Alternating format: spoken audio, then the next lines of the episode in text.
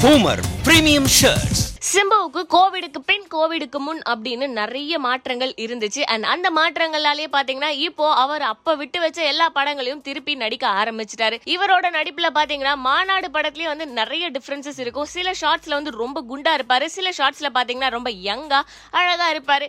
இதனாலேயே வந்து இது பழசு இது புதுசு அப்படின்னு டிஃபரன்ஷியேட் பண்ண முடிஞ்சது ரொம்ப ஈஸியாவே அதே மாதிரி கோவிட்க்கு முன்ன நடிச்ச பத்து தலை படத்தை வந்து திருப்பி கண்டினியூ பண்ண போறாராம் மார்ச் மாசத்துல ஷூட் ஸ்டார்ட் பண்ண போகுது அப்படின்னு இந்த படத்தோட குழுவினர் இப்போ அறிவிச்சிருக்காங்க. சிம்பு ரொம்ப குண்டா இருந்தப்பயே இந்த படத்துல கமிட் ஆனதுனால சில காட்சிகள்லாம் ஏற்கனவே எடுத்திருந்தாங்க. அண்ட் இப்போ இந்த படத்தோட இன்னொரு ஷெட்யூல தான் போட்டிருக்காங்க. ஆனாலும் மாநாடு படத்துல பயங்கரமா டிஃபரன்ஸ் தெரிஞ்ச மாதிரி நம்ம படத்துலயும் கண்டிப்பா தெரிஞ்சிடக்கூடாது அப்படின்னு இந்த டீம் மெம்பர்ஸ் என்ன பிளான் பண்ணிருக்காங்க அப்படின்னா இந்த படத்துல இதுக்கு முன்னாடி சிம்பு நடிச்ச சீன்ஸை மட்டும் ரீக்ரியேட் பண்ணிக்கலாம் அப்படிங்கிற மாதிரி ஒரு பிளான்ல இருக்காங்களாம். அண்ட் சிம்புவும் கண்டிப்பா இதுக்கு ஓகே தாங்க சொல்லியிருப்பாரு. ஏன்னா அவர் தான் இப்ப நல்ல புள்ளியா ஆயிட்டாரு. யார் என்ன சொன்னாலும் சரி ஓகே சாமி இருக்காரு கடவுள் பாத்துப்பாரு அப்படின்னு எல்லாத்துக்குமே ஓகே சொல்லிட்டு இருக்காரு. சிம்பு பத்து தலை படத்துல பாத்தீங்கன்னா ஒரு டான் கேரக்டர்ல நடிக்கிறாருங்க. ஒரு லவர் பாயா இருந்த இவரு இப்ப டானா நடிக்கிறாரு அப்படின்னா இந்த சேஞ்ச் ஓவரை பார்க்கணும் அப்படின்னு நிறைய பேர் காத்துட்டு தாங்க இருக்கும். பொறுத்திருந்து பார்ப்போம் இவர் எப்படி நடிக்க போறாரு அப்படிங்கறத. அண்ட் பத்து தலை படத்துல பாத்தீங்கன்னா மார்ச் ஃபர்ஸ்ட்ல இருந்து சிம்பு ஜாயின் பண்ண போறாரு. நம்ம சிம்பு வர இப்ப டாக்டர் சிம்பு ஆயிருக்காரு. இவரு செத்தஸ்கோப்போடையும் இன்ஜெக்ஷனோடையும் எந்த பக்கம்னா சுத்திட்டு இருக்காரா அப்படிங்கறதையும்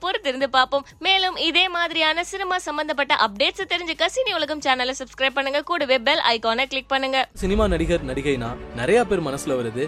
ஆ அவங்களுக்கு என்ன? நடிப்பாங்க நல்லா சம்பாதிப்பாங்க பிரபலம் ஆவாங்க.